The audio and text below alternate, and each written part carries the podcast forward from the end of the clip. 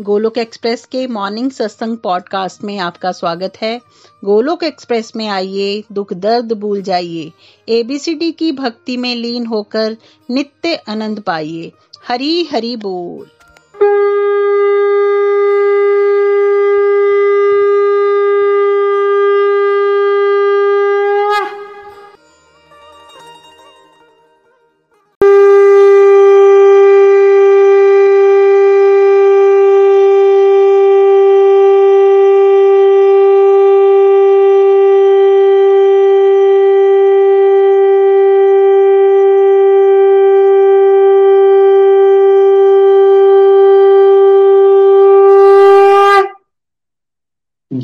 श्री कृष्ण चैतन्य प्रभु नित्यानंदा, श्री अद्वैत गदाधार, श्रीवासदी गौर भक्त वृंदा। Hare Krishna Hare Krishna Krishna Krishna, Hare Hare. Hare Ram Hare Ram Ram Ram, Hare Hare. Visit the body प्रिय the soul Hari Hari बोल, हरि हरि बोल। शरीर शरीर व्यस्त, आत्मा श्री मस्त, हरि नाम जपते हुए। Transform the world by transforming yourself जय श्री कृष्ण। न शस्त्र पर, न शास्त्र पर, न धन पर, न ही किसी युक्ति पर। मेरा जीवन तो आश्रित है प्रभु। केवल और केवल आपकी कृपा शक्ति पर। गोलोक एक्सप्रेस में आइए, दुख दर्द भूल जाइए। एबीसीडी की भक्ति में लीन होके नित्य आनंद पाइए। हरी, हरि बोल एवरीवन हरी, हरि बोल। श्रीमद भगवत गीता की जय। ओम नमो भगवते वासुदेवाय, ओम नमो भगवते वासुदेवाय, ओम नमो भगवते वासुदेवाय। तो अभी तक हम जान चुके हैं कि कंप्लीटली हैप्पी रहने के लिए हमें हेल्थ के पाँच कंपोनेंट्स को इंप्रूव करना है। कंप्लीटली हेल्दी रहना है कंप्लीटली हेल्दी रहने के लिए spiritual health mental health physical health family health financial health इन पाँचों पे बैलेंस लाना है। कलयुग में हम सबकी स्पिरिचुअल हेल्थ और मेंटल हेल्थ खराब हो रखी है और यही कारण है कि हम सबकी सोसाइटी में क्या हो रखा है? सोसाइटी की बुरी दुर्दशा हो रखी है। तो स्पिरिचुअल हेल्थ बेसिक फाउंडेशन है सारी हेल्थ का। स्पिरिचुअल हेल्थ का मतलब क्या है? आत्मा का स्वास्थ्य, आध्यात्मिक स्वास्थ्य राइट बट आत्मा क्या है? आजकल गहराई से चर्चा चल रही है बिकॉज़ ये कोर्स विस्तार से है। तो हम अलग अलग एंगल से आपको समझाने की कोशिश कर रहे हैं, आत्मा क्या है, भगवान के अंश हैं, हमारा स्वभाव क्या है क्योंकि लाइफ की सारी सफरिंग्स की शुरुआत अपने आप को शरीर मान लेना है। जब आपने शरीर मान लिया तो शरीर है दुखों का घर। जब आपने दुखों को घर ही अपना मान लिया है तो फिर दुखी आएँगे। लेकिन ऑन द अदर हैंड जो आत्मा है वो भगवान की तरह ही क्या है? अमर है, अविनाशी है आनंद में है। तो जब आप अपने आप को आत्मा के रूप में जान लोगे, मान लोगे और फिर स्पिरिचुअल प्रैक्टिस से, भगवत कृपा से उसको एक दिन जान लोगे तो ऑटोमेटिकली लाइफ की सारी सफरिंग्स खत्म। तब आप बाहर का एक रोल प्ले मूवी की तरह करते रहोगे। है ना? तो ये आइडेंटिफिकेशन जो है सबके लिए बड़ा गहराई से आजकल सेशंस करवाए जा रहे हैं।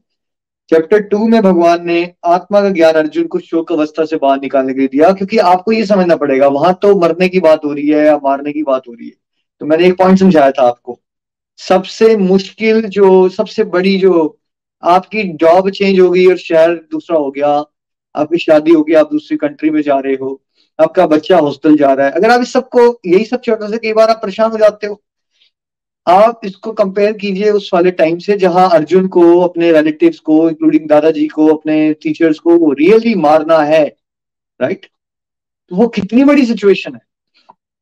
लेकिन भगवान ने टॉप लेवल का ज्ञान दिया कि अगर कोई ये आत्मा के कॉन्सेप्ट को जान गया और वो फियर ऑफ़ डेथ के ही ऊपर चला गया तो फिर उसको जो हमारी मुश्किलें होती हैं, वो छोटी मोटी होती है। ठीक है? तो वो छोटी मोटी मुश्किलें से आपने सौ किलो का भार उठा सौ किलो का भार उठाना शुरू कर दिया तो आपको पाँच किलो की प्रॉब्लम प्रॉब्लम नहीं लगेगी। क्योंकि कई बार नवसादों को लग सकता है कि यहाँ पे मरने की बात बताई जा रही है, मारने की बताई जा रही है मेरी समस्या ऐसी नहीं है। बट आपकी समस्या इससे तो बड़ी नहीं है। तो बताया ये जा रहा है कि अगर आपने सबसे टॉप लेवल की प्रॉब्लम को सॉल्व कर लिया ना, फिर आपको बाकी सारी प्रॉब्लम जो है, वो इजी लगना शुरू हो जाएँगी। और कहीं जगह ऐसा समझ लिया कीजिए इसको, जहाँ पे अर्जुन मारने की बात हो रही है अर्जुन के लिए, आप समझ लीजिए इट्स अबाउट कि आपको डिफ़िकल्ट सिचुएशन से डील करने से बड़ा डर लगता है है ना? तो उन डिफ़िकल्ट सिचुएशन से डील करने का सबसे पहला तरीका ये है, सबसे बेस्ट तरीका भी यही है कि हम आत्मा ज्ञान को जाने। बिकॉज़ अगर हमने आत्मा ज्ञान को जान लिया तो हमारे फियर किसके ऊपर बेस्ड होते हैं नितिन जी? फियर्स किसके ऊपर बेस्ड है? हम बॉडी मानते हैं अपने आप को बॉडी कॉन्शियसनेस हरी हरी बोल निखिल जी। फियर बेस्ड इसी पॉइंट के ऊपर होते हैं बिकॉज़ हम बॉडी कॉन्शियसनेस में हैं। हम अपने आप को बॉडी मान बैठे हैं तो फिर बॉडी के नुकसान से जब डरते हैं कि कुछ हो जाएगा या फिर उसके साथ जुड़े हुए रिश्तों या उसके साथ जुड़ी हुई जो प्रॉपर्टी है उसकी अटैचमेंट जो इतनी ज़्यादा हो जाती है हमारी वहाँ जब कोई हर्ट होना होता है तो फिर उस चीज़ से हम डरते हैं। हाँ, लेकिन बदल जाए हाँ बदल जाए तो चेंज हो जाएगा सब। बिल्कुल और इमेजिनेशन में भी क्योंकि जितनी चीज़ को आपको अपना मान लिया आपने तो खोने का डर है ना? तो हर तरह से डर इसलिए इंसान डरा हुआ रहता है हमेशा। तो अब हम आज श्लोक नंबर 21 से आगे चलते हैं। हरी बोल जी। हरी हरि बोल हरी हरि बोल। श्लोक नंबर 21 हे पृथा पुत्र जो पुरुष इस आत्मा को नाशरहित, नित्य, अजन्मा, निर्विकार जानता है, वो भला कैसे किसी को मारता अथवा मरवाता है? मैं रिपीट करता हूँ, हे पृथा पुत्र जो पुरुष इस आत्मा को नाशरहित, नित्य, अजन्मा, निर्विकार जानता है वो भला कैसे किसी को मारता अथवा मरवाता है? जब आपने जाने लिया, प्रथा पुत्र, क्योंकि कुंती जी का एक नाम प्रथा भी है, उनका चाइल्डहुड नेम पहले प्रथा था, बाद में उनके, उनको अडॉप्ट कर लिया था उनके अंकल ने, कुंती भोज ने, उनका नाम कुंती पड़ गया था। तो बिगा अर्जुन उनके पुत्र हैं, उनको प्रथा पुत्र भी कहते हैं भगवान, है ना? जो एक बार यही जान ले कि आत्मा नाश रहित है, नित्य है, उसका कभी जन्म नहीं होता, उसमें कोई विकार नहीं कि हम कहते हैं ना, हम कितने गंदे हैं, मेरे अंदर ये है, मेरे अंदर वो गंदगी है। पर एक्चुअली रियलिटी क्या है कि आत्मा लेवल में हमारे अंदर गंदगी है। आत्मा लेवल में हम प्योर है भगवान के अंश होने के कारण, हम बिल्कुल प्योर है भगवान की तरह ही। जब कोई ये जान लेगा तो भगवान कह रहे हैं, फिर वो ये कैसे सोच सकता है कि उसकी वजह से कोई मर रहा है या कोई उसको मार रहा है? या वो किसी को मरवा सकता है है ना?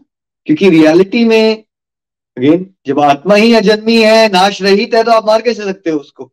ठीक है? मैंने कल भी एक पॉइंट ये समझाया था। अगर इसको तामसिक गुण के लोग सुनेंगे, जिनके अंदर से ऑलरेडी लोगों को हर्ट करने की टेंडेंसी होती है, वो इसको बड़ा मिस इंटरप्रेट कर सकते हैं इस बात को। ठीक है? मैं तो कुछ भी नहीं कर रहा हूँ, जो हो रहा है, वो हो रहा है, बस ऐसे ही हो रहा है। है ना? किसी को मर गया या किसी को देखिए, कभी भी स्क्रिप्चर्स मीनिंगलेस मीनिंगलेस अपने आप को, मन किया तो वायलेंस को इंकरेज नहीं करते। हमारा जो धर्म होता है, दिव्य गुण होते हैं, वो अहिंसा होती है हमेशा। बट आपको समझना पड़ेगा कि जब जिस हम वर्ल्ड में रहते हैं लातों की भूत बातों से नहीं मानते। ऐसी सिचुएशन आ जाती हैं। For example X x country ने हमारे पे इंडिया पे अटैक कर दिया तो क्या इंडिया को उस समय पे स्टैंड लेना पड़ेगा? तो क्या उस समय उनके सोल्जर्स को ये सोचना पड़ेगा कॉन्सेप्ट क्या उनको इस डर से ऊपर उठना पड़ेगा? अगर उस समय पे वो ऐसा सोचना शुरू हो गए तब गड़बड़ हो जाएगी ना? तब वो ड्यूटी के लिए इतनी बाधा बन सकती है उस पर्टिकुलर सिचुएशन में जब रक्षा के लिए बात हो रही है सेल्फ डिफेंस की बात हो रही है। हो सकती है नहीं? बिल्कुल। बिल्कुल वो बाधा बन सकती है। उस समय ये ज्ञान जो है वो बहुत महत्वपूर्ण हो जाता है। तो दिस इज़ नॉट कि इसको मिसयूज करके हम अपने मन के मुताबिक कुछ कर रहे हैं बट जब धर्म की रक्षा के लिए जगत कल्याण के लिए क्या होता है? स्टैंड लेने पड़ते हैं तो इंसान मोह में भी जा सकता है। जैसे अर्जुन मोह में चला गया ना, उसकी, देखिए ये पर्सनल फाइट नहीं हो रही है। बहुत सारे लोगों को लगता है पर्सनल इशू पर्सनल इशू नहीं चल रहा है। ये पूरा का पूरा धर्म युद्ध है बिकॉज़ देखिए जो दुर्योधन उसके भाई अगर अपनी भाभी के कपड़े उतार सकते हैं बड़ी सभा में तो आप सोचिए कि आम जनता के साथ क्या कर सकते हैं राइट तो it's about establishing the righteous kingdom जो लोग राइट लोग हैं, जो अच्छे लोग हैं, उनको राजपाट संभालना चाहिए। उनके भोग विलास के लिए नहीं, आम प्रजा के भले के लिए, है ना? तो जब कुछ बड़ा गेन होना होता है सोसाइटी को ट्रांसफॉर्म करना होता है तो उसमें बड़े सारे सेक्रीफाइसेस होते हैं अलग अलग तरह से। ठीक है? अब जैसे जब हमारा देश आज़ाद हुआ होगा, नितिन जी तो क्या बहुत सारे लोगों ने फियर ऑफ़ डेथ से अपने आप को ऊपर जाके अपने आप को सेक्रीफाइस किया होगा यहाँ तक लाने के लिए या गपे मार के बातें शाते करके ब्रिटिश ने छोड़ दिया होगा हमें? क्या लगता है आपको देश में? क्या हुआ था? निखिल जी बहुत सारे लोगों ने वो बलिदान दिया और बहुत सारे लोग जो हैं वो इस डर से ऊपर उठे। उन्होंने एक्सट्रीम सेक्रीफाइसेस जो किए हैं जिनको आज भी हम याद करते हैं देश उन देशभक्तों को। ऐसे तो पॉसिबल तो है जी कोई भी, कोई बहुत बड़ी ट्रांसफॉर्मेशन आनी होती है तो कोई अगर एक्सट्रीम सेक्रीफाइसेस ना करे तो क्या पॉसिबल होता है कि हर सिचुएशन में आप किसी के साथ बैठ के डिस्कशन करो, मान लो इंडिया वालों ने बात की होती ब्रिटिश से कि प्लीज़ यार, अब छोड़ दो, जाने दो। तो ऐसे चले जाते हैं, वो कुछ तो करना पड़ेगा ना जब आपको बदलना है। क्या लगता है आपको? जी, बिल्कुल। कुछ करना पड़ेगा, ज़ोर लगाना पड़ेगा, और समटाइम्स अपने राइट के लिए आपको लड़ना भी पड़ सकता है, और जैसे लड़ा गया है ना? तो डिपेंडिंग किस लेवल की सिचुएशन है, अगर वो बहुत ज़्यादा हाई लेवल की इश्यू है एक्सट्रीम सोसाइटी का थ्रेट है, उस समय पे क्या होता है? धर्म संगत वॉर भी रिकमेंडेड है। अगर आपकी कंट्री पे कोई अटैक कर देगा तो यू के नॉट बी कि मैं हिंसा का फॉलो करता हूँ, इसलिए मैं अटैक को रिप्लाई नहीं करूँगा। आपके घर में कोई अगर गोली मारने आ जाएगा आपको तो you have to defend yourself उस समय आप ये नहीं सोच सकते, हाय, किसी को चोट ना लग जाए। ठीक है? तो जो कंपैशन होता है, उसका भी एक राइट right यूजेज होता है। वैसे तो हमें कंपैशनेट ही रहना चाहिए। लेकिन कोई अधर्म मचा दे तो उस समय पे एक मोह आ सकता है, इंसान को डर लग सकता है। जैसे आम एग्ज़ाम्पल बताता हूँ, आप एक मैनेजमेंट पोजिशन पे हो। अब एक बंदे ने चोरी कर लिया आपके नीचे। ठीक है, आपने दो चार बार उसको वार्निंग दे दी बट वो अपनी हरकतों से बाज नहीं आ रहा। आपके बॉस ने कहा, उसको आपने फायर करना है आप अगर आप इस चक्कर में पड़ गए, ओह, मेरी वजह से इसका घर नहीं चलेगा। अगर मैंने इसको फायर कर दिया तो इसके बच्चे खाना कैसे खाएँगे? तो वो डिसीज़न नहीं ले पाओगे आप। ठीक है? लेकिन एक्चुअली आपकी ड्यूटी क्या बनती है वहाँ पे? ये सोचते रहना कि कि उसका क्या होगा? या सोचना, यार बट ये राइटियस नहीं है, इसको बड़ी बार वार्निंग दी जा सकती है, इसकी वजह से हमारी सोसाइटी का, हमारे वर्क प्लेस का नुकसान हो रहा है। अब इसको क्या लगे, क्या ना लगे? I have to take the decision is part of my duty ठीक है? फिर उसको नुकसान हो रहा है या नहीं हो रहा है तो उस तरह से आप उससे ऊपर उठ जाओगे। है ना? तो इसलिए समझना है कि जो जिसके साथ होता है जब आपको ड्यूटीज़ परफॉर्म करनी होती है तो don't get stuck up with वो नाराज़ हो जाएगा या नहीं हो जाएगा, या नेक्स्ट होगा या वाई होगा। या तो भगवान ने कह दिया कि ना तो आपकी वजह से कोई मरता है, ना कोई मरवा सकता है। तो मरता ही नहीं है और मरवाता नहीं है तो क्या किसी का मूड आपकी वजह से खराब हो सकता है? क्या किसी को दुख आपकी वजह से मिल सकता है? राइट ये कब यूज़ करना है? जब आपको ड्यूटी करने में आप स्ट्रगल कर रहे हो ना अपना, तब ये वाले पॉइंट को यूज़ करना है आपने। अपने आप को मोह से बाहर निकालने के लिए, कमज़ोरी से बाहर निकालने के लिए। कब यूज़ नहीं करना है? ये उन लोगों के लिए नहीं है कि आप उल्टे ट्रैक पे चल रहे हो, आपकी बुद्धि तामसिक है। तो वैसे ही आपको हिंसा करने में मज़ा आता है और आपने सोचा, मैंने भगवदगीता में तो पढ़ाई था, वैसे भी किसी को भी मार तो सकता नहीं ठीक है? तो मुझे मज़ा आ रहा है वैसे ही करने में। जैसे वीडियो गेम्स की तरह कई लोगों को लोगों को परेशान करके मज़ा आता है। वीडियो गेम में मज़ा आता है, वैसे लोगों को परेशान करके मज़ा आता है। That's not what is recommended in scriptures तो we have to understand this in the right context context क्या है? धर्म युद्ध चल रहा है अर्जुन शोकग्रस्त अवस्था में है तो भगवान उसको ज्ञान दे रहे हैं ताकि वो फियर ऑफ़ डेथ से ऊपर उठ सके और वो अपनी ड्यूटी कर सके।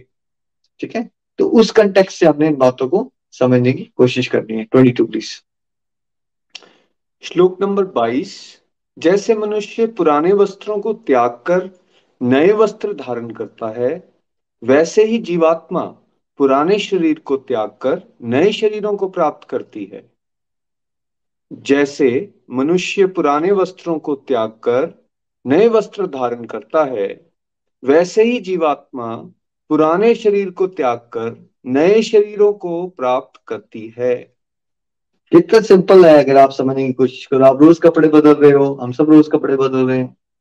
बस वैसा ही है सोल का शरीर बदलना ट्रांस माइग्रेशन जिसको कहते हैं, क्या है? एक कपड़े बदलने की तरह प्रोसेस है राइट तो अब आप कपड़ों के 24 घंटे तो नहीं आप प्यार कर सकते ना, ठीक है, कभी कभार आयरनिंग करोगे, कभी कभी धोगे उसको और साफ़ रखो उसको, लेकिन you can not dedicate your whole life in कपड़े राइट तो अभी हम क्या कर रहे हैं, माया की वश, अज्ञानता वश वे dedicating a whole time in a body जबकि बॉडी करोड़ों जन्मों में से हमारी एक कपड़े हैं बस। अभी हमने ये वाले कपड़े को निखिल कहते हैं, वो वाले कपड़े को नितिन कहते हैं, और ये कितनी बार हम बदल चुके हैं।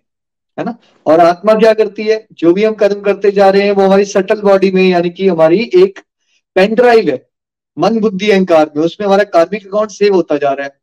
और फिर आप शरीर छोड़ते हो एज आत्मा, आपने वो पेन ड्राइव पकड़ी हुई है। आप आत्मा स्थूल शरीर और सूक्ष्म शरीर। ये मान लीजिए आत्मा है, ये स्थूल शरीर है जो आपको शीशे में दिख रहा है। इसके बीच का कनेक्शन है सूक्ष्म शरीर, जो दिखता नहीं है। मन, बुद्धि, अहंकार। यहाँ सब कुछ सेव होता जा रहा है जो आप करते जा रहे हो। जब आपका शरीर छोड़ने का समय आएगा तो आपका स्थिर स्थूल शरीर छोड़ने का समय आता है। सूक्ष्म शरीर की पेनड्राइव आत्मा के साथ चिपकी रहती है और उसके अकॉर्डिंगली जो डाटा है उसके अंदर, उस डाटा के बेस पे जो भी आपने कर्म किया है, उसके अकॉर्डिंगली आपको नेक्स्ट जोड़ी मिल जाएगी। ठीक है? तो अल्टीमेटली भगवत गीता क्या कह रही है, जो हम आने वाले समय में आपको समझाएँगे कि ये जो पेनड्राइव में आप संसार भर रहे हो ना, मन बुद्धि के अंदर अहंकार बढ़ा रहे हो भगवत गीता क्या कह रही है? बुद्धि में भगवान को बिठाओ, मन से प्रभु को याद करो, अहंकार को शून्य कर दो। तब आत्मा के हाथ में जो उसने वो पेन ड्राइव पकड़ी हुई है ना, वो उससे डिस्कनेक्ट हो जाएगा। तब उस केस में अगर आप शरीर छोड़ोगे, तब आपको दोबारा से वस्त्र मिलेंगे या अपने आप सच्चिदानंद स्वरूप को प्राप्त करके भगवत धाम को प्राप्त कर लोगे? अगर बुद्धि में भी भगवान जी घूम रहे हैं, मन में भी भगवान जी घूम रहे हैं, अहंकार शून्य हो गया। जब तक ये स्टेज नहीं अचीव करते हम तब तक हम मुक्त नहीं हो सकते। जब तक हमारे मन बुद्धि में कार्मिक अकाउंट का डाटा सेव्ड है बहुत ज़्यादा, हम संसार की बातें सोच रहे हैं, जैसे जैसे हम शरीर छोड़ेंगे, फिर कोई ना कोई शरीर हम प्राप्त करेंगे। और ये बड़ा इजीली आप समझ सकते हो गहराई से। आप किसी छह साल, आठ साल, दस साल के बच्चे को भी देखोगे कई बार, उनके एक सेट पैटर्न्स होते हैं भाई बिहेवियर के। एक ही घर होता है पेरेंट्स ने कुछ सिखाया भी नहीं होता है बट बच्चों को पता होता है, बहुत सारी बातें।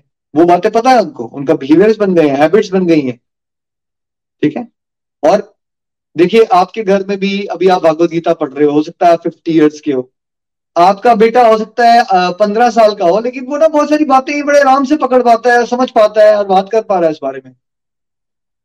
तो ये कैसे पता चल रहा है? पिछले जन्मों से आ रहा है ना, स्कूल में तो कॉलेज में तो पढ़ा नहीं उसने। है ना, कई बार मैं सेंट्स की बायोग्राफी वगैरह सुनता हूँ कि देर सेंट्स जो छह साल में श्लोक बोलना शुरू हो जाते हैं। या दस साल के अंदर ही संस्कृत बोल देते हैं पूरी। है ना? पंद्रह साल में कथा करवाना शुरू कर दी। राइट अभी ये सुखदेव गोस्वामी की बात नहीं कर रहा, अभी भी हो जाता होता है ऐसा। तो इससे क्या पता चलता है? है ना? दिन पास्ट लाइफ मेमोरीज भी है, कई लोगों को अपने पिछले जन्म याद आते हैं। तो इससे अगर आप आसपास इसको डीपली एनालाइज करोगे तो आपको क्या पता चलेगा? आपके घर में दो बच्चे होंगे उनका बिहेवियर पहले से अलग होगा। तो इवन तो आप तो सेम संस्कार दे रहे हो, लेकिन कुछ एक बच्चा बहुत टाइडी क्लीननेस पसंद करेगा, सबसे अच्छे से बात करने का पसंद कर रहा होगा। दूसरा हो सकता है बहुत आलसी हो, थोड़ी चालाकी करता हो। पहले से इसका स्वभाव बना हुआ है। ये पहले से कहाँ से आ रहा है? नितिन जी, कहाँ से आ रहा है ये पहले से? ये पहले से निखिल जी वहीं से आ रहा है, जिस पेन ड्राइव की आप बात कर रहे हो, क्योंकि पूर्व जन्म के संस्कार जो हैं, उसमें फ़ीड कर रखे हैं। पैटर्न्स बने हुए हैं ऑलरेडी और वो फिर अब नए शरीर में आके डिपिक्ट होना शुरू हो जाते हैं। पैटर्न बने हुए कई बार हमारे इस जीवन के बहुत सारे डर फोबियास वो हमारे पास की दुर्घटनाओं के साथ जुड़े हुए होते हैं, है ना? तो इस तरह से समझ लो कि हम क्या है। हम तो आत्मा है, लेकिन हम जो है, ये कपड़े जो इन्होंने पहने हुए हैं, उसको क्या कहते हैं? उसको शरीर। और अभी तक अज्ञानता वश हम उसने कपड़ों को ही हमने क्या मान लिया है? सब कुछ मान लिया है। अब हमने क्या जानना है कि कपड़े ही है शरीर उनका भी ख्याल रखना चाहिए, लेकिन इसलिए रखना चाहिए क्योंकि उसमें आत्मा और परमात्मा का वास होता है। ताकि मैं भगवान का भजन करके, अपनी ड्यूटीज़ को डिवोशनली परफॉर्म करके, इन कपड़ों का सदुपयोग करूँ और दोबारा कपड़े ना लेने ना आ जाऊँ यहाँ पे। दोबारा मैं भगवत धाम की प्राप्ति करूँ ट्वेंटी थ्री श्लोक नंबर ट्वेंटी थ्री ना तो आत्मा को शस्त्र काट सकते हैं, ना ही इसे अग्नि जला सकती है। न पानी इसको भिगो सकता है और ना ही वायु इसको सुखा सकती है। ना तो आत्मा को शस्त्र काट सकते हैं, ना ही इसे अग्नि जला सकती है, न पानी इसको भिगो सकता है और ना ही वायु इसको सुखा सकती है। देखिए, एक सिंपल सी बात समझने की कोशिश कीजिए। जैसे अगर एक बिस्लरी की पानी की बोतल है और आप उसको बाहर से चाटने की कोशिश कर रहे हो और आप बोल रहे हो मुझे पानी क्यों नहीं मिल रहा? पानी क्यों नहीं मिल रहा है जी? पर्सन को। बिकॉज़ आपने वो बॉटल का जो लिड है उसको खोला ही नहीं। लिड खोला नहीं बिल्कुल ठीक कह रहे हैं लिड नहीं खोला है आप उसकी प्लास्टिक की कवरिंग को ही चाट रहे हो। तो ये समझो कि आत्मा तत्व जो है वो डिवाइन है, दिव्य प्लेटफॉर्म है। ठीक है? ये जो अभी वर्ड्स यूज़ किए भगवान ने, शस्त्र, अग्नि, पानी, वायु, ये कौन सा प्लेटफॉर्म है? ये सब मटेरियल प्लेटफॉर्म है, भौतिक प्लेटफॉर्म है। जैसे उस उदाहरण में पानी के अंदर बॉटल जो के अंदर पानी है ना तो आपकी जीव से या अपने मुँह से आप पीने की कोशिश कर रहे हो, उसको बॉटल के समेत तो नहीं पी पा रहे हो। डिजाइंड नहीं है वैसा। सिस्टम। ठीक है? या ऐसा समझ लो कि जैसे इतने सारे बैक्टीरिया यहाँ घूम रहे हैं माइक्रोबियल ऑर्गेनिजम्स हमें दिख तो नहीं रहे हैं ना, है ना? अब आपको वो दिख ही रहे तो आप उससे बातें कैसे कर सकते हो? अब पॉसिबल नहीं है ना, वो प्लेटफॉर्म अलग है, उसको देखना है तो माइक्रोस्कोपिक लेवल पे जाना पड़ेगा। ठीक है? तो वैसे ही बिकॉज़ आत्मा तत्व क्या है? डिवाइन है। दिव्य है। ये जितने भी वर्ड्स हैं शस्त्र अग्नि पानी तो शस्त्र शस्त्र तो मटेरियल है शस्त्र मटेरियल है शस्त्र एक एक बॉडी को तो काट सकता है लेकिन आत्मा आत्मा को टच ही नहीं कर सकता। वो पानी ये तो खुद ही तत्व है ना पानी भी एक तत्व है। वो कौन सा तत्व है? भौतिक तत्व है या आध्यात्मिक तत्व है पानी? अग्नि वायु ठीक है? ये भौतिक तत्व है। ये भौतिक तत्व है, ये भौतिक चीज़ों पे तो एक्ट कर सकते हैं। अब अग्नि से आप देह को तो जला सकते हो, है ना? पानी से आप देह को तो भिगो सकते हो, वायु से देह को सुखा सकते हो, शरीर के लेवल पे तो कर सकते हो बिकॉज़ वो राइट प्लेटफॉर्म है, भौतिक एंड भौतिक। बट एक भौतिक चीज़ से आप आध्यात्मिक दिव्य को टच नहीं कर सकते हो आप, ठीक है? तो इस तरह से हमें क्या समझना चाहिए कि अल्टीमेटली आत्मा का किसी भी चीज़ से नाश नहीं किया जा सकता। इट इज़ बियॉन्ड जो हम नॉर्मली चीज़ों को समझते हैं, उससे परे है ये। है ना? नेक्स्ट प्लीज़ श्लोक नंबर ट्वेंटी फोर आत्मा को ना तो तोड़ा जा सकता है, ना ही जलाया जा सकता है, ना ही किसी में घोला जा सकता है और ना ही सुखाया जा सकता है। यह नित्य सर्वव्यापी न बदलने वाली, अचल व हमेशा एक सी रहने वाली है। आत्मा को ना तो तोड़ा जा सकता है, ना ही जलाया जा सकता है, ना ही किसी में घोला जा सकता है और ना ही सुखाया जा सकता है। यह नित्य, सर्वव्यापी, ना बदलने वाली, अचल व हमेशा एक सी रहने वाली है। जैसे पिछले श्लोक में हमने बात की एग्जैक्टली exactly वही इससे समझने की कोशिश करो। भाई ये दिस इज़ बियॉन्ड जो हम नॉर्मली बॉडी के लेवल पे करते हैं, किसी को तोड़ देंगे, किसी को जला देंगे, किसी को घोल देंगे राइट किसी को सुखा देंगे, है ना? आत्मा को आप कुछ कर ही नहीं सकते हो। आत्मा लेवल पे ना आपका कोई नुकसान हो सकता है, ना आपके माध्यम से आत्मा का किसी का नुकसान हो सकता है है ना? क्योंकि आत्मा जो है वो ना बदलने वाली है। सेम जैसे भगवान भगवान ही रहते हैं, वैसे आत्मा हमेशा आत्मा ही रहती है, वो सच्चिदानंद है। बियॉन्ड ऑल दिस है ना? तो सोचो, ये बात सोचिए कि अगर सच में आप इस बात को रियलाइज़ कर लो कि मैं तो आत्मा हूँ और मेरे को तो कोई फ़र्क ही नहीं पड़ रहा है। मैं हमेशा ही सेम हूँ, यानी कि मैं हमेशा यूथफुल रहने वाला हूँ, मैं हमेशा ब्लिसफुल हूँ। मैं अज्ञान से परे हूँ, मेरा कभी नाश ही नहीं हो सकता राइट मुझे कोई कष्ट पहुँचा नहीं सकता। तो फिर कैसी दुश्मनी, फिर कैसे डर फिर किस चीज़ से डरने की बात है? तो डरने को तो कुछ रहा है। तो फिर आत्मा क्या है? भगवान ने कहा। और कई बार आपको ये भी लगेगा कि भगवान रिपीट क्यों कर रहे हैं? जैसे हमने बड़ी बार आपको समझाया कि छोटे बच्चों को ना बड़ी बार बातें रिपीट करनी पड़ती हैं। A for apple B for bat बच्चे बार बार भूल जाते हैं। ठीक है? तो हमें बिल्कुल करोड़ों जन्मों से भूला पड़ा है कि हम आत्मा है। तो ये रिपीटेशन भी बड़ी ज़रूरी है ताकि हम, अब जो हमारे अंदर एक टेप चल रही है, अंदर। अभी वो टेप बताती है हमें तुम शरीर हो, तुम शरीर हो, तुम शरीर हो, यही हो तुम, ये तुम्हारे रिश्ते नाते हैं। अब उस टेप को चेंज करना है। मैं नित्य हूँ, मैं सर्वव्यापी हूँ, मैं आत्मा हूँ, मैं अचल हूँ, मैं एक सा रहता हूँ। इसको प्रैक्टिकली कैसे अनुभव किया आपने?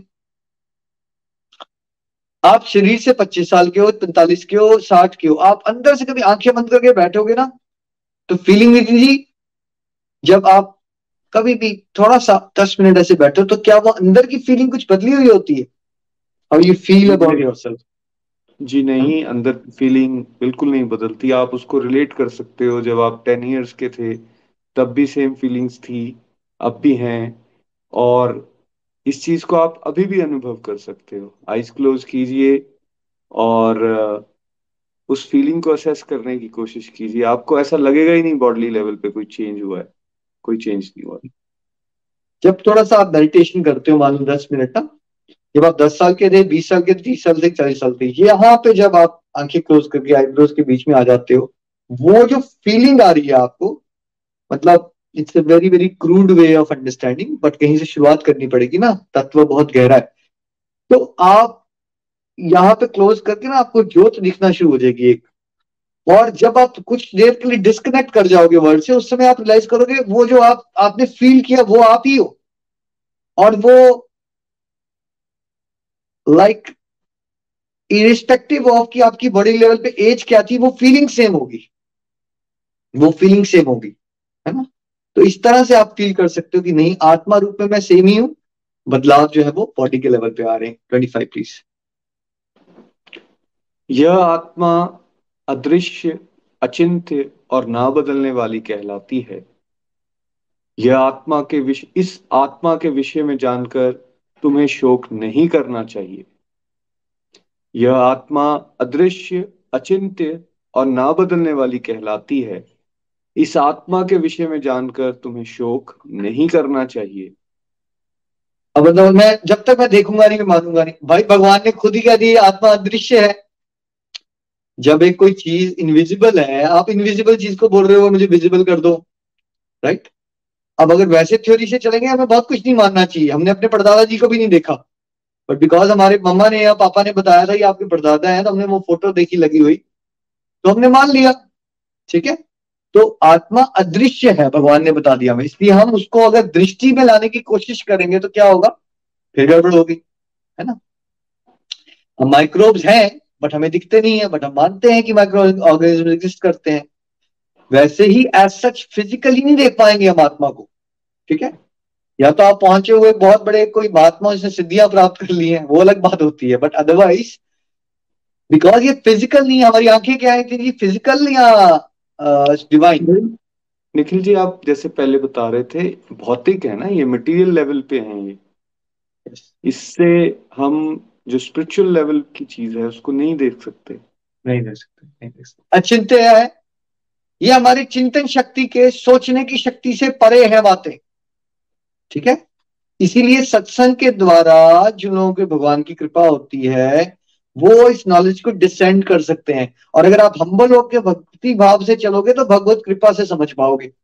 अदरवाइज़ ह्यूमन कॉम्प्रीहेंशन जो होती है, बड़ी लिमिटेड होती है। एक इंसान अपनी बुद्धि से छोटी मोटी बातें भी बड़ी समझ ले तो वो बहुत बड़ी बात है। अदरवाइज़ ये जो बात है आत्मा तत्व ही अचिंत्य बात है। इसलिए कोई घबराने का विषय नहीं है। अगर देखिए पाँच छह सत्संग लगाने के बाद भी आपको आत्मा तत्व नहीं समझ आया तो इसमें कोई हराने की बात नहीं है। ज़्यादा ध्यान आपको तब होना चाहिए आपको समझ आ गया तो आपको समझना चाहिए, बड़ी कृपा होगी मेरे पे मेरे को समझ आ रहा है ये बात, ठीक है? और आत्मा कभी बदल नहीं सकती। अब अपने ये जान ही लिया तो भगवान फिर से क्या कह रहे हैं? भाई शोक मत करो। किसी के लिए भी शोक मत करो। क्योंकि जो भी आप शोक करते हो, वो बॉडी लेवल पे लेके हाय, बेचारे के साथ वो हो गया, हाय, बेचारे के साथ। बट वो बेचारे के साथ बस बॉडी लेवल पे आपको दिख रहा है। एक्चुअली सोल लेवल पे जो वो ट्रू सेंस में है, उसके साथ कुछ नहीं हुआ है। ठीक है? ना आपके साथ कुछ हो रहा है। ठीक है?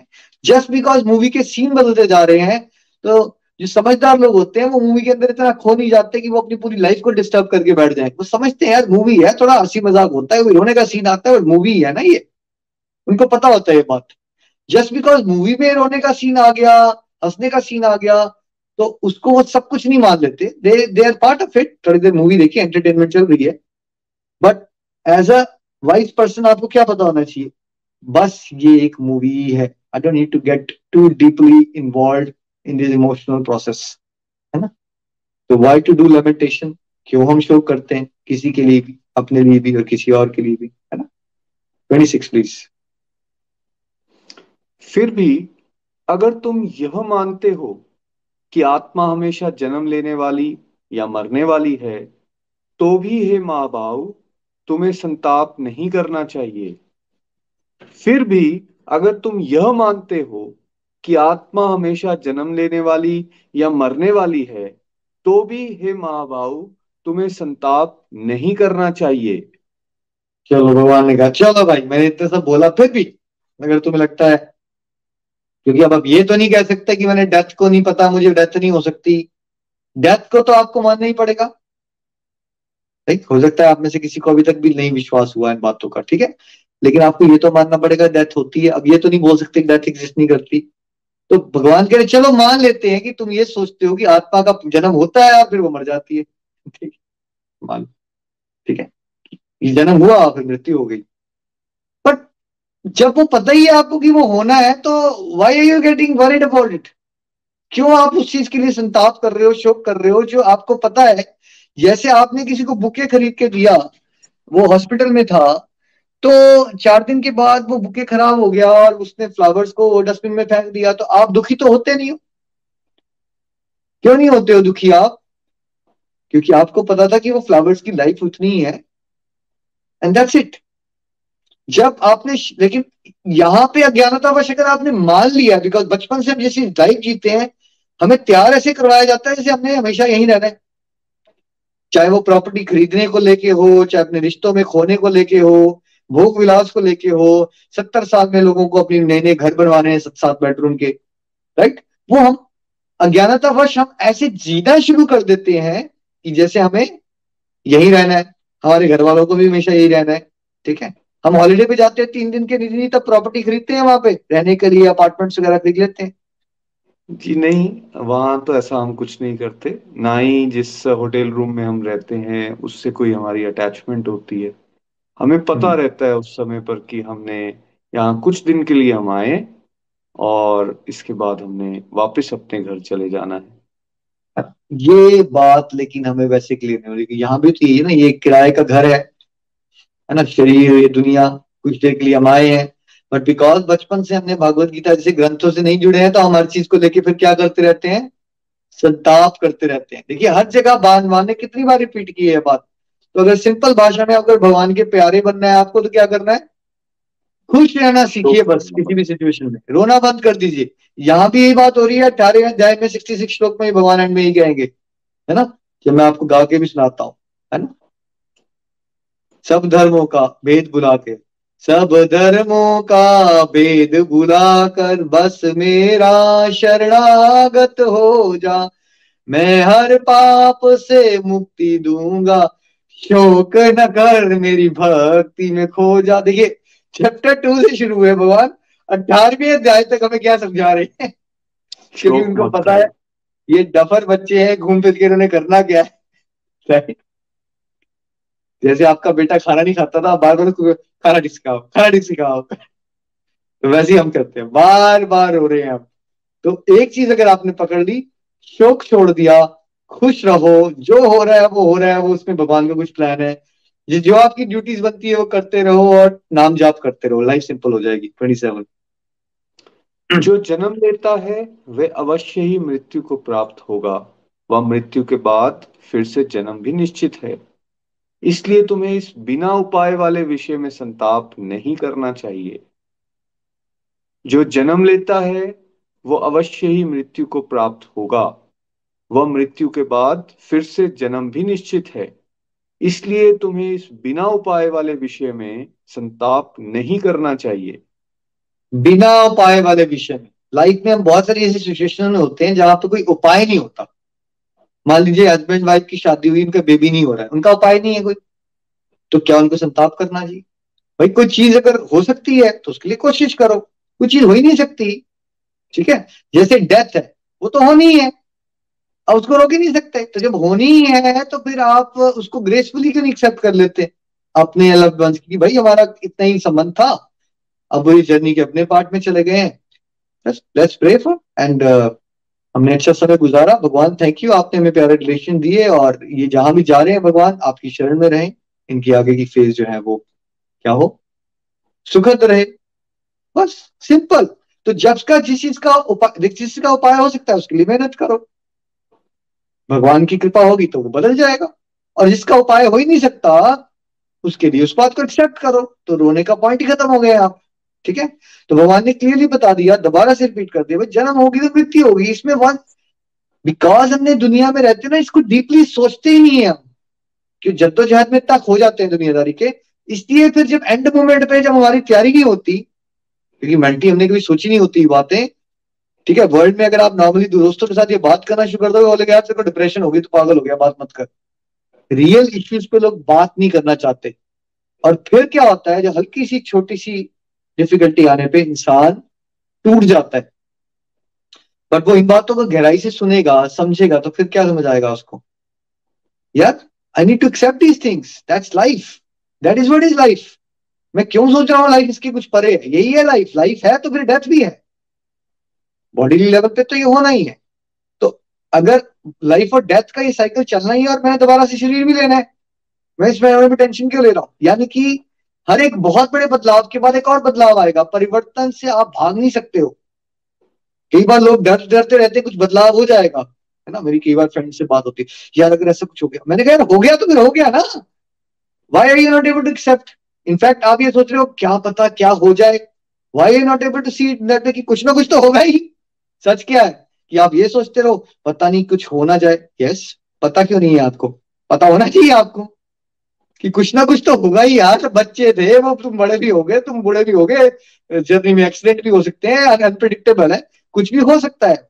If you start accepting everything like this then lamentation is over next please हे भरतवंशी अर्जुन, सभी जीव जन्म से पहले बिना देह के और मृत्यु के बाद भी देहहीन होते हैं। केवल जन्म और मृत्यु के मध्य ही शरीर प्रकट होते हैं। तो इस विषय पर संताप क्यों? हे भाई? अर्जुन हाँ, सभी जीव जन्म से पहले बिना देह के और मृत्यु के बाद भी देहहीन होते हैं। केवल जन्म और मृत्यु के मध्य ही शरीर प्रकट होते हैं। तो इस विषय पर संताप क्यों? क्यों? पहले भी आपका शरीर नहीं था जन्म लेने से पहले। वो आपके चाहने वालों का भी नहीं था जिनको जानते भी नहीं थे आप। आपकी शादी हुई अरेंज मैरिज करवा दी, आप उस समय रो रहे थे, हाय, मुझे घर छोड़ के जाना पड़ेगा, मैं वहाँ शादी करके नहीं जाना चाहती। ठीक है? कोई अटैचमेंट नहीं थी आपकी। आज आपकी शादी हो जाती है, कुछ साल हो जाते हैं, पहले आपको हस्बैंड पसंद नहीं थे, फिर फाइनली आपका लगाव हो जाता है, अब उन्होंने शरीर छोड़ दिया। अब आप इस बात के लिए रो रहे हो कि मेरा पति चला गया। पहले आप इसलिए रो रहे थे कि मैं वहाँ जाना नहीं चाहती। थोड़ा सा समझने की कोशिश कीजिए, कैसा है इंसान। पहले हम रो रहे थे कि मैंने वहाँ जाना नहीं है। बाद में हम रो रहे हैं कि वो चला गया। ठीक है? हमने एक रोने की आदत डाली हुई है। रियलिटी ये है कि हमें ये समझना है कि ये शरीर अब कहाँ है वो? अभी जब हम शरीर छोड़ देंगे ये कहाँ चला जाएगा सब कुछ, ये बाहरों को गहरा गहरा मनन कीजिए और फिर क्या होगा? तब आप संताप से ऊपर उठ जाओगे कि this is just a movie going on movie है रोल प्लेस कीजिए और आगे बढ़िए। ट्वेंटी नाइन प्लीज़ श्लोक नंबर ट्वेंटी नाइन आत्म तत्व को कोई आश्रय से देखता है, कोई आश्रय से बताता है तथा अन्य कोई आश्रय की तरह सुनता है और कोई कोई सुनकर भी जान नहीं पाता। आत्म तत्व को कोई आश्रय से देखता है, कोई आश्रय से बताता है तथा अन्य कोई आश्रय की तरह सुनता है और कोई कोई सुनकर भी जान नहीं पाता। भगवान ने क्लियरली बता दिया भाई, ये बातें ऐसी हैं, इसमें वंडर फैक्टर रहेगा हमेशा। क्या है, ये क्या है? मतलब मैक्सिमम लोग नहीं पकड़ पाएँगे इस कॉन्सेप्ट को बिकॉज़ इवन तो ये सच है, लेकिन हमारी बुद्धि इतनी ज़्यादा दुनियादारी वाली है, ये तत्व बहुत ज़्यादा डीप और दिव्य है है ना? तो या तो किसी के पिछले जन्मों के खाते बहुत अच्छे हैं भगवान के साथ, या किसी पे कोई खास विशेष कृपा हो गई, तब ये बातें समझ आएँगी। Otherwise it would be a very amusing kind of topic अच्छा ऐसा ऐसा रियली हो सकता है ऐसा राइट बट uh, देखो भगवान को ये पता है इसलिए पहले से बताया जा रहा है। इसलिए अगर आप किसी अपने फ्रेंड को बताओ वो अम्यूज हो जाए या वंडर में चला जाए तो क्या आपको हैरान होना चाहिए? राइट हैरान नहीं होना चाहिए। मैक्सिमम लोगों के लिए आश्रय का टॉपिक ही है ये राइट बट अगर आपको समझ आ रही है आप में से कुछ को भी समझ आ गई है मैं प्रेयर्स कर रहा हूँ आप सबके लिए। Be so thankful to God विशेष कृपा के बिना आत्म तत्व समझ नहीं आ सकता भाई। थर्टी प्लीज़ हे अर्जुन, सभी के शरीर में रहने वाली आत्मा नित्य है। इसे मारा नहीं जा सकता। इसलिए किसी भी जीव के लिए तुम्हें शोक नहीं करना चाहिए। हे अर्जुन, सभी के शरीर में रहने वाली आत्मा नित्य है। इसे मारा नहीं जा सकता। इसलिए किसी भी जीव के लिए तुम्हें शोक नहीं करना चाहिए। तो जब आत्मा का डेथ हो ही नहीं सकती, आत्मा खत्म ही नहीं हो सकती, आत्मा नित्य है विनाशी है, वो आनंद में है, निर्विकार है तो हम किसके लिए शोक कर रहे हैं? मेरे बेटे के नंबर अच्छे नहीं आते, वो डफर है राइट हम परेशान हो रहे हैं, वो क्या पता सफल हो पाए या नहीं हो पाए, हम परेशान हो रहे हैं, ठीक है? हम दुनियादारी में उस फ्रेंड के कंपैरिजन में ज़्यादा पैसा नहीं बना पाए, हम परेशान हो रहे हैं। Right and the list goes on मौसम सर्दी का ज़्यादा आ गया है हम परेशान हो रहे हैं। मौसम थोड़ा गर्मी का ज़्यादा आ गया तो हम परेशान हो रहे हैं। हाय कल को उसकी मेरी बेटी की शादी हुई है कल को वो सेटल हो जाएगी या नहीं होगी हम उसके लिए परेशान हो रहे हैं। बट अल्टीमेटली भगवान क्या चाहते हैं? ये डिपार्टमेंट में से किसका अगर चिंता करनी भी है सबकी तो किसको करनी चाहिए? मुझे आपको या भगवान को? अल्टीमेटली स्वामी किसकी परम पिता कौन है? सबकी माता पिता सबके भाई बंधु रियलिटी में कौन है? भगवान है, अगर टेंशन लेनी है सबकी तो वो भगवान को है ना भाई, हम सबकी टेंशन बट बिकॉज़ वो टेंशन की बियॉन्ड है तो वो ये सारे कार्य बिना टेंशन के स्माइल करते हुए कर लेते हैं। जब हम भगवान के डिपार्टमेंट में घुसते हैं, कि मैं जरा उसके बारे में भी सोचूं, उसके बारे में भी सोचूं, और वो हमारा उसके बारे में सोचना इज़ मोर बेस्ड मेरा बेटा, मेरी बेटी, मेरे पति, यही तक होती है हमारी सोच राइट तो फिर हम शोक में पड़े रहते हैं। या तो अगर आपने सोचना ही तो फिर आप भगवान की तरह दिव्य पुरुष बनिए, भगवान के भक्त बनिए। फिर करुणा से समाज की भलाई के लिए सोचिए, ठीक है? फिर शोक कीजिए, महात्मा भी करते हैं शोक। वेद व्यास जी ने शोक किया, मुझे इतना सेटिस्फेक्शन क्यों नहीं मिल रही है इतने ग्रंथ लिख के? मैं क्या ऐसा कर सकता हूँ? मुझे अभी भी लग रहा है कि कलयुग के जीवों का भला नहीं हो सकता। क्या करूँ ऐसा? तो नारद मुनि आ जाते हैं। और नारद मुनि कहते हैं, श्रीमद भागवतम लिखो भाई, भगवान को भक्ति रस बताओ। तो शोक अगर करना है, अगर हम सबको आदत तो है ही तो उसकी डायरेक्शन को क्यों ना फिर हम ह्यूमन वेलफेयर के लिए लेके जाए? अदरवाइज़ यहाँ से शोक करने की मना ये सेल्फिश मोटिव से जो हमारे शोक जुड़े होते हैं ना, एक शरीर और दूसरे शरीर से जुड़े हुए शोक मैं, मेरा, तू और तेरा, इससे ऊपर उठिए। शोक करना है तो पूरी सोसाइटी के लिए करो ना। सोसाइटी का पतन हो रहा है। हमें भी लगता है सोसाइटी ड्रग्स में जा रही है डिप्रेशन में जा रही। है हम क्या कर सकते हैं ऐसा? कैसे लोगों को भगवत ज्ञान बांटे ताकि लोग इस बात चीज़ों से बाहर निकले? ड्रग्स से बाहर निकले डिप्रेशन से बाहर निकले डिवोशन को एक्सेप्ट करें। तो शोक करना है तो उसको भी आध्यात्मिक लेवल पे लेके जाइए। ह्यूमन वेलफेयर के लिए यूज़ कीजिए उसको। उसको मोटिवेशन बनाइए कि how you can make this world a better place and serve Shri Krishna Shrimad Bhagavad Gita की जय। घर घर मंदिर। हर मन मंदिर एवरीवन हरि बोल। हरी हरि बोल, हरी हरि बोल। हरे कृष्णा हरे कृष्णा कृष्णा कृष्णा, हरे हरे हर राम हर राम राम राम हरे हरे। बहुत बहुत धन्यवाद निखिल जी, नितिन जी। आज का सत्संग हमेशा की तरह बहुत ही प्यारा अमेजिंग और आई ओपनर था। हम सबने आज आत्मा के ज्ञान के बारे में समझा और ये समझा कि किस तरीके से हम शोक रहित हो सकते हैं। क्योंकि हम अपने आप को शरीर मान के आगे बढ़ते हैं तो फिर हम परेशानियों में भी फंसते हैं। और इससे अटैचमेंट होने के कारण हम हर जगह सिर्फ़ और सिर्फ़ शरीर के बारे में सोचते रहते हैं, जबकि हमें क्या करना है? हमें समझना है कि हम शरीर नहीं हैं, हम आत्मा हैं। जैसा कि बार बार हमें यहाँ पे बताया जा रहा है कि भाई आत्मा जो है, अजर अमर है, अविनाशी है, वो हमेशा खुश रहने वाली है। और उधर शोक का कोई भी स्कोप नहीं है। लेकिन हम जब खुद को एक लिमिट मान के चलते हैं, एक लिमिटेड मान के चलते हैं तो फिर हम परेशान होना शुरू हो जाते हैं, इससे डरना शुरू हो जाते हैं। समाज में, हमारे जीवन में मेन मिसकंसेप्शन हमारी जो है, यहीं से उत्पन्न होती हैं। क्यों ना हम, जैसे कि आज हमें एग्जाम्पल्स दिए गए, एक मूवी का एग्ज़ाम्पल दिया गया। एक बुके का एग्ज़ाम्पल दिया गया जो हम किसी को फ्लावर्स देते हैं। एक होटल का एग्ज़ाम्पल दिया गया वेकेशन का एग्ज़ाम्पल दिया गया, जिसमें हमें बताया गया कि भाई, हम जब वहाँ जाते हैं तो अटैचमेंट नहीं होती है। हम जब मूवी देखते हैं तो हम हँसते हैं, खेलते हैं, लेकिन हम उससे बाहर आ जाते हैं क्योंकि वो रियल लाइफ नहीं है। उसी तरीके से हमें समझना पड़ेगा कि ये भी रियल लाइफ नहीं है। हम कहीं नहीं जा रहे हैं और कुछ नहीं कर रहे हैं। दरअसल हम सिर्फ़ विटनेस कर रहे हैं यहाँ पे। तो इस कंसेप्ट से जब हम आगे खुद को लेके जाएँगे तो हमारी स्पिरिचुअल ग्रोथ होगी और स्पिरिचुअल हेल्थ स्ट्रांग होगी। और जब हमारी स्पिरिचुअल हेल्थ स्ट्रांग होगी तो हम सारी चीज़ों को इजीली कर सकते हैं। एक इंसान जो मुसीबत में है, वो मुसीबत से तभी निकल सकता है जब वो अंदर से स्टेबल हो।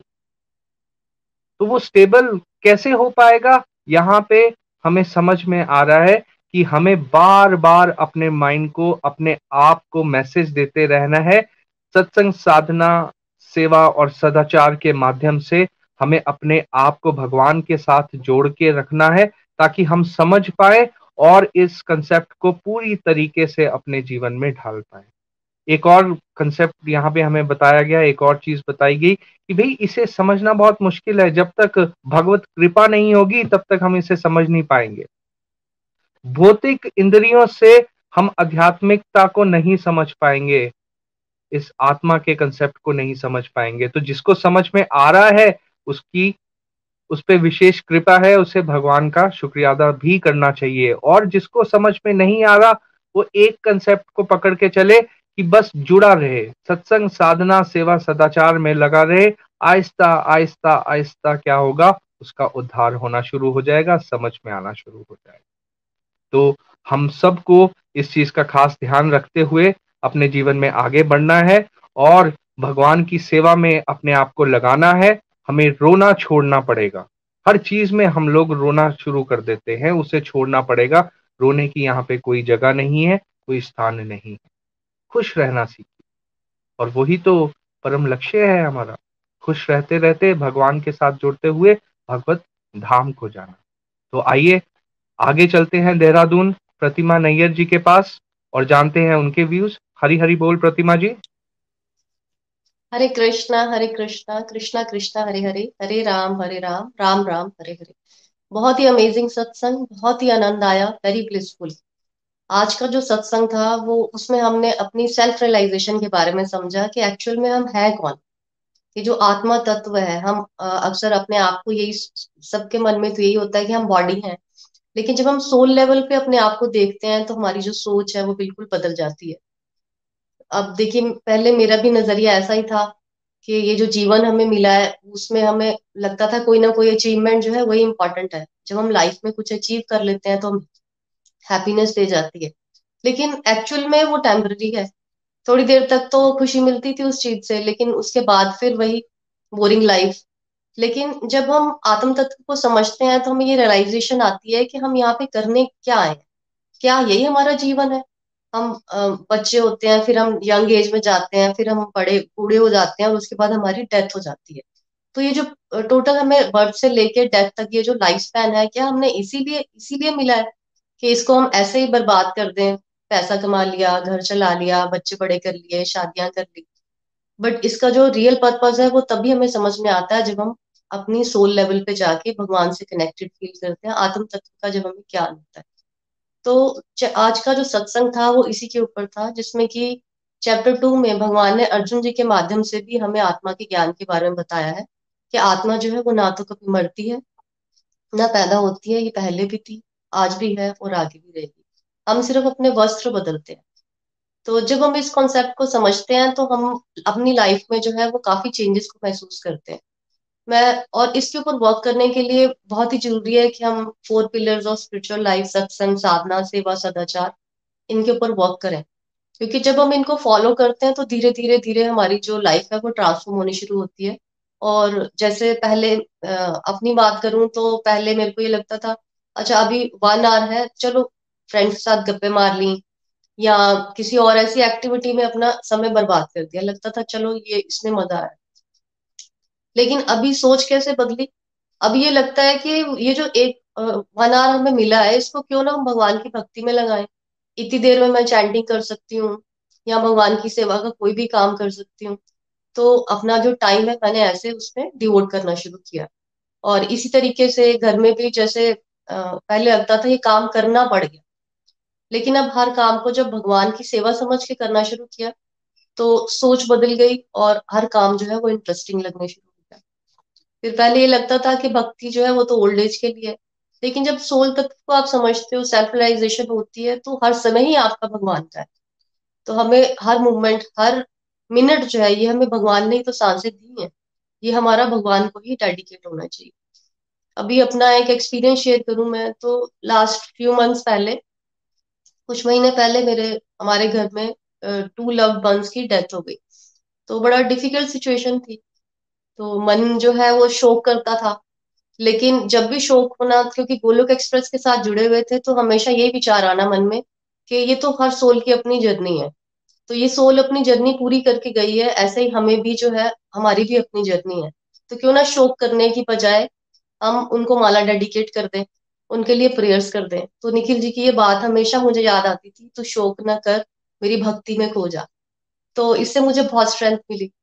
तो इस तरीके से जब हम भगवान को ये सोल सेल्फ रियलाइजेशन हमें होती है तो हमारी जो सोच है, ये जो हम शोक करते हैं, या हमारे जो दुखों का कारण है मेटीरियल डिजायर्स की वजह से, इससे हम ऊपर उठ जाते हैं और हमारा जो ध्यान है, वो जन कल्याण, भगवान की भक्ति और सेवा की तरफ़ जाता है।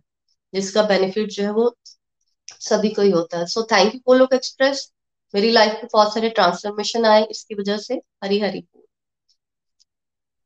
हरी हरी बोल, हरी हरी बोल, प्रतिमा जी, बहुत बहुत धन्यवाद। बहुत ही प्यारी अंडरस्टैंडिंग आपकी बनी है और देखिए किस तरीके से लाइफ के मिसकंसेप्शंस दूर हो जाते हैं जब इंसान को समझ में आना शुरू हो जाता है कि वो एक आत्मा है। किस तरीके से जो काम जो कर्म उनसे भारी लगता था, किस तरीके से अब वो प्रभु की भक्ति में लीन होके, किस तरीके से वो चीज़ें आसान हो जाती हैं और उससे फ़र्क नहीं पड़ता। इंसान शोक करना बंद कर देता है और उसकी जीवन में खुशियाँ आना शुरू हो जाती हैं। बहुत बहुत धन्यवाद। आगे चलते हैं अनुराधा जी के पास, चेन्नई। अनुराधा जी। हरी हरी बोल हरी हरी बोल। आज का सत्संग बहुत ही सुंदर, बहुत ही दिव्य सत्संग था सच में। और हम इतने दो तीन दिनों से हम आत्मा तत्व के बारे में हम सुन रहे हैं। वाकई में इस ज्ञान को मैंने जब नहीं लिया था, जब मैं गोलोक एक्सप्रेस से मैं भी नहीं जुड़ी थी तो मेरा भी आत्मा को लेकर के बहुत ही गलत गलत मिथ थे, बड़े गलत गलत विचार थे और मैं उस बारे में बात करने से भी डरती थी। लेकिन जब मैंने गोलोक एक्सप्रेस को ज्वाइन किया, भगवत गीता से जुड़ी तो वाकई में समझ में आया कि आत्मा हम ही है। शरीर, जिसको हम अपने शरीर को हम अपना मान लेते हैं, वो हम गलत है, लेकिन आत्मा ही हम है। इस सच्चाई को मैंने भगवत गीता से जुड़कर, गोलोक एक्सप्रेस से जुड़कर के ही जाना। और जब मैं अपने आप को शरीर मानती थी तो मैं अपनी बात बताऊँ तो बहुत सी प्रॉब्लम्स को फेस करती थी, बहुत डिफिकल्टीज आती थी। छोटी छोटी बातों में दुखी होना, खुश होना, ये सब हम करते थे। लेकिन जब हम आत्मा तत्व को जान लेते हैं तो उसके बाद हमारे अंदर वो ज्ञान आ जाता है जो हमें भगवान की कृपा से प्राप्त होता है।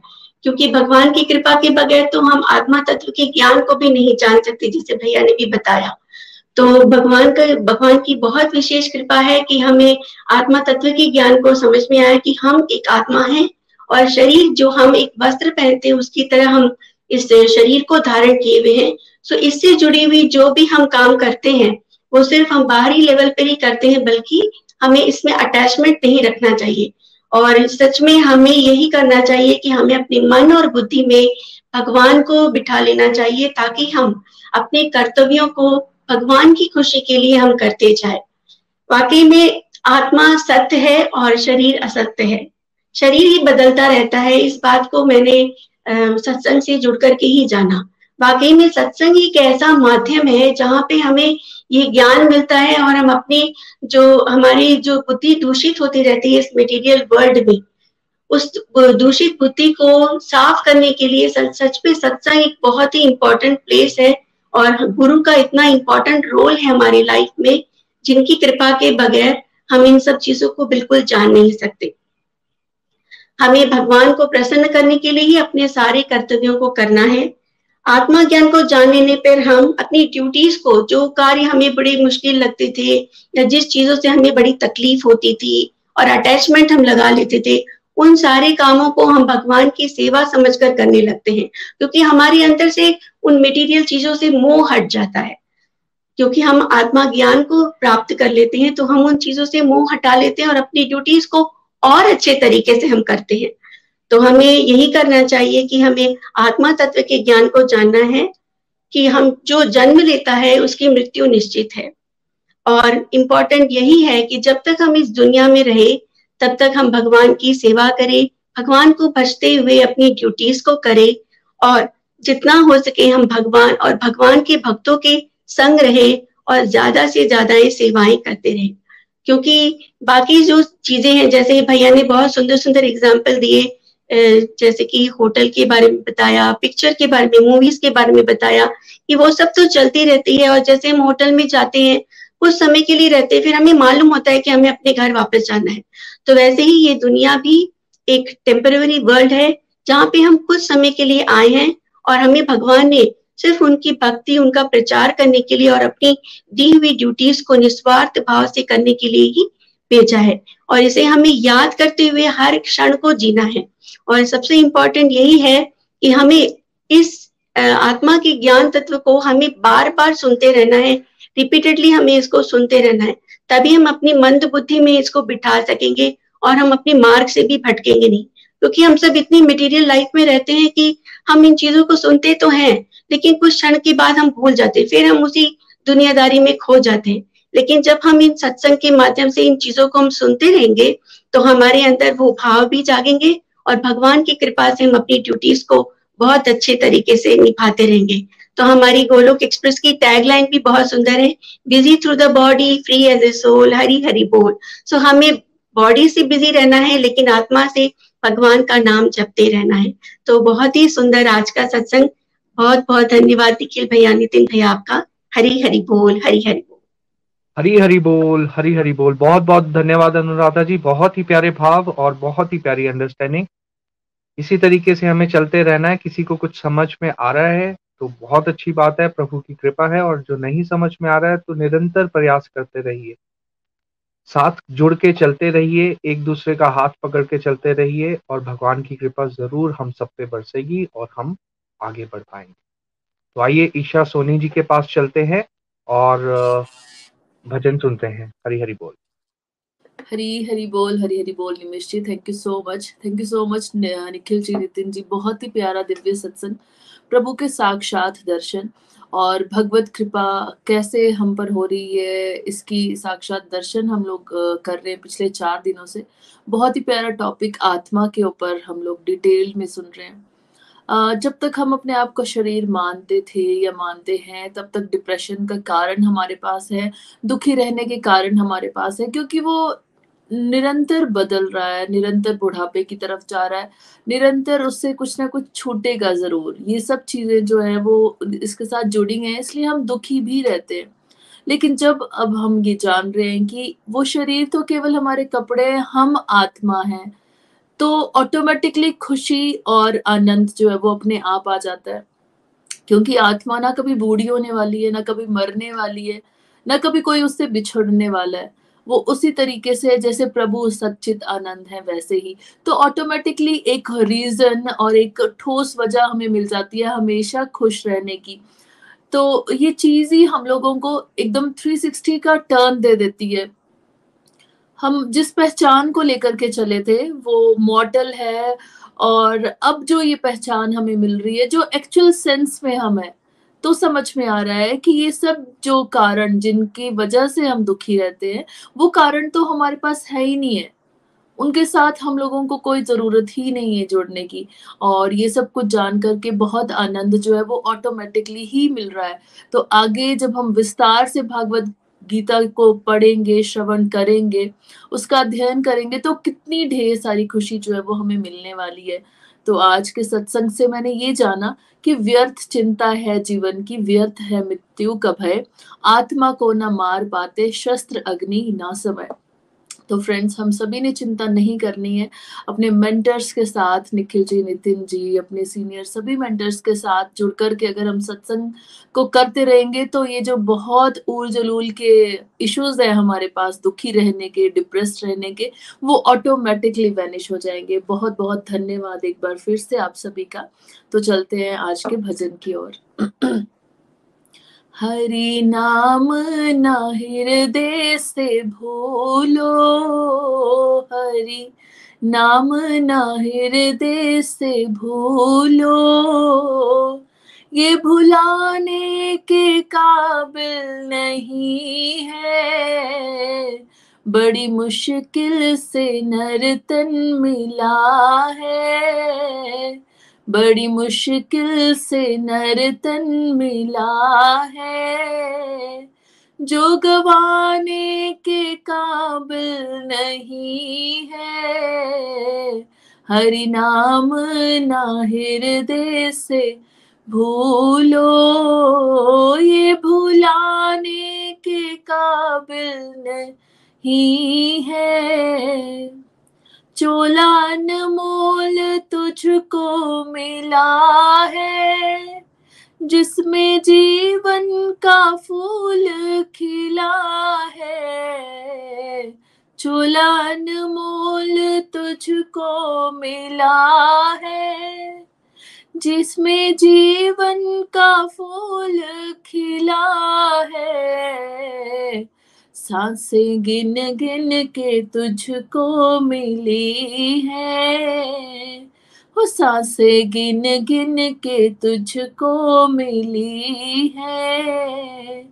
ये लुटाने के काबिल नहीं है। हरी नाम ना हृदय से भूलो। ये भुलाने के काबिल नहीं है। सारे साधन है किस्मत बना ले। भक्ति रंग में तो जीवन रंगा ले। सारे साधन है किस्मत बना ले। भक्ति रंग में तो जीवन रंगा ले झूठे ऐसे ना कर तू बहाने। झूठे ऐसे ना कर तू बहाने। ये बनाने के काबिल नहीं है हरि नाम ना हृदय से भूलो। ये भुलाने के काबिल नहीं है।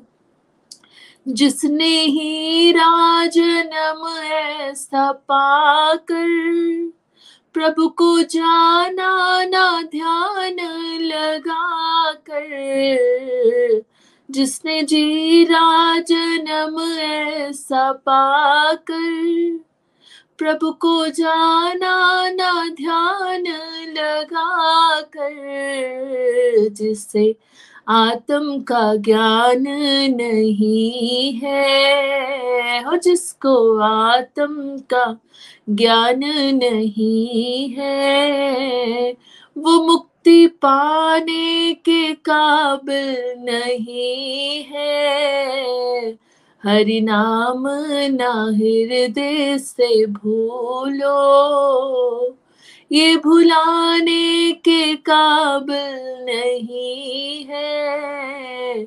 सत्संग गंगा में मन रमाले भक्ति रंग में तो जीवन रंगाले। सत्संग गंगा में मन को रमाले।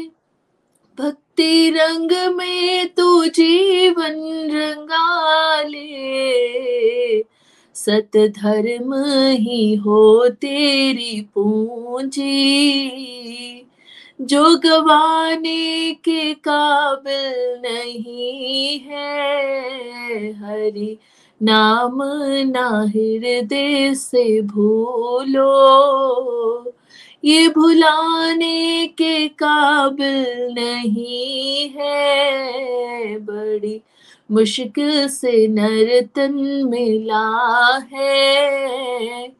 जो गवाने के काबिल नहीं है। जो गवाने के काबिल नहीं है।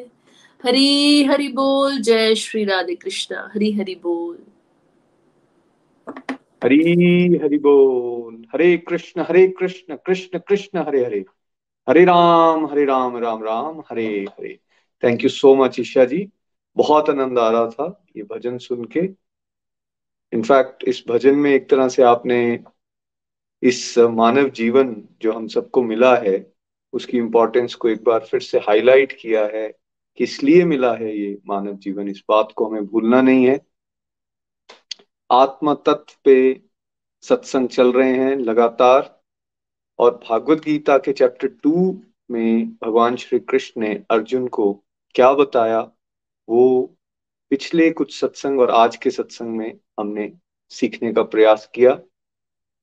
हमारा ये विनम्र प्रयास है कि इस आध्यात्मिक यात्रा में आप इस सबसे गहरे टॉपिक को समझें। बिकॉज़ जब हमें इसकी समझ होना शुरू होती है और इसको रियलाइज़ करना शुरू करते हैं तो ये जीवन स्वयं ही आनंद में बन जाता है।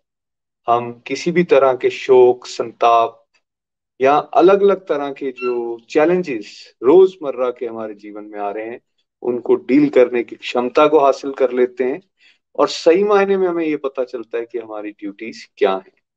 मैं सभी पार्टिसिपेंट्स को थैंक यू करना चाहूँगा। निमिश जी, आपका भी धन्यवाद। और साथ साथ में अनुराधा जी, प्रतिमा जी, आपका भी बहुत बहुत धन्यवाद। बहुत प्यारी अंडरस्टैंडिंग आपकी बन रही है। हर्ष होता है इस बात से क्योंकि जितने ज़्यादा लोग इस पॉइंट को पकड़ेंगे अपने जीवन में उतारेंगे, उतना ही बढ़िया, उतना ही बेहतर ये समाज भी हमारा बन सकता है। और निखिल जी, मैं आपका भी धन्यवाद करना चाहूँगा इतने प्यारे और सरल एग्जाम्पल्स के साथ आप हमें समझाने का प्रयास करते हो हमेशा। फ्रेंड्स नेक्स्ट वीक में हम सोल पे ही कुछ और सत्संग भी करने वाले हैं। जैसे आज निखिल जी ने हमें एक पेन ड्राइव का एग्ज़ाम्पल देकर बताया, मन, बुद्धि, अहंकार। या फिर ये जल, अग्नि, वायु, आकाश, इनके बारे में भी आज बात की गई। इसको और गहरे से समझने के लिए और फिर सोल की पोजीशन क्या है, इसको समझने के लिए भगवान श्री कृष्ण अर्जुन को और भी ज्ञान देते हैं अलग अलग चैप्टर्स में से। उसमें से कुछ सिलेक्टेड वर्सेस नेक्स्ट वीक भी हम आपके लिए लेकर आएँगे। तब तक के लिए मैं आप सबसे विदाई लेना चाहूँगा। जय श्री कृष्णा। धन्यवाद। हरी हरि बोल। हरे कृष्ण हरे कृष्ण। कृष्ण कृष्ण हरे हरे। हरे राम हरे राम राम राम हरे। हरे कृष्ण हरे कृष्ण कृष्ण कृष्ण हरे हरे। हरे राम हरे राम राम राम हरे। हरे घर घर मंदिर हर मन मंदिर हरि बोल। हरी हरि बोल हरी हरि बोल। गोलोक एक्सप्रेस से जुड़ने के लिए आप हमारे email address info at the rate of Golok Express dot O R G द्वारा संपर्क कर सकते हैं या हमारे व्हाट्सएप या Telegram number seven zero one eight zero two six eight two one से भी जुड़ सकते हैं। आप हमसे फेसबुक पेज और यूट्यूब के माध्यम से भी जुड़ सकते हैं। हरी हरी बोल।